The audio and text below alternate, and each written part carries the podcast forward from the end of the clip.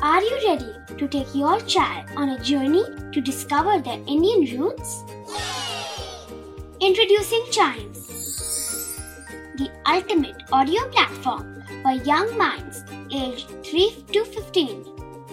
At Chimes, we believe in the power of storytelling to connect children to their cultural heritage. From captivating folk tales to colorful festivals to mesmerizing history, Chimes brings the rich stories of Indian traditions to life. So connect your child to their Indian roots with us. Download the app today and start the journey.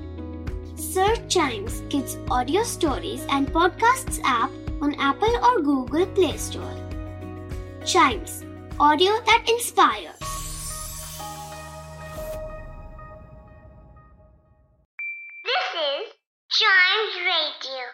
Original podcast.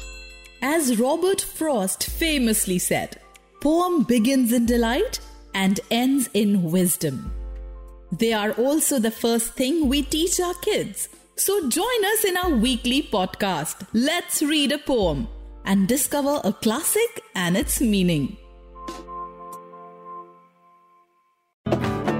In this episode of Let's Read a Poem, a very well meaning poem composed by Anna Akhmatova. And this one talks about simple living.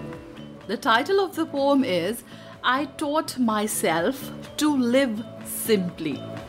I taught myself to live simply and wisely, to look at the sky and pray to God, and to wander long before evening to tire my superfluous worries. When the burdocks rustle in the ravine and the yellow red rowan berry cluster droops, I compose happy verses about life's decay, decay and beauty. I come back, the fluffy cat licks my palm, purrs so sweetly, and the fire flares bright on the sawmill turret by the lake. Only the cry of a stork landing on the roof occasionally breaks the silence. If you knock on my door, I may not even hear. Yes, such a simple, beautiful poem which teaches us how simple things in life lead a stress free day and a stress free night. Just all of us need to enjoy the daily routine and find happiness in small things. I taught myself to live simply for us. To know about other poems that entertain us, listen to more episodes of this podcast, and don't forget to like, follow, subscribe, and share. Let's read a poem.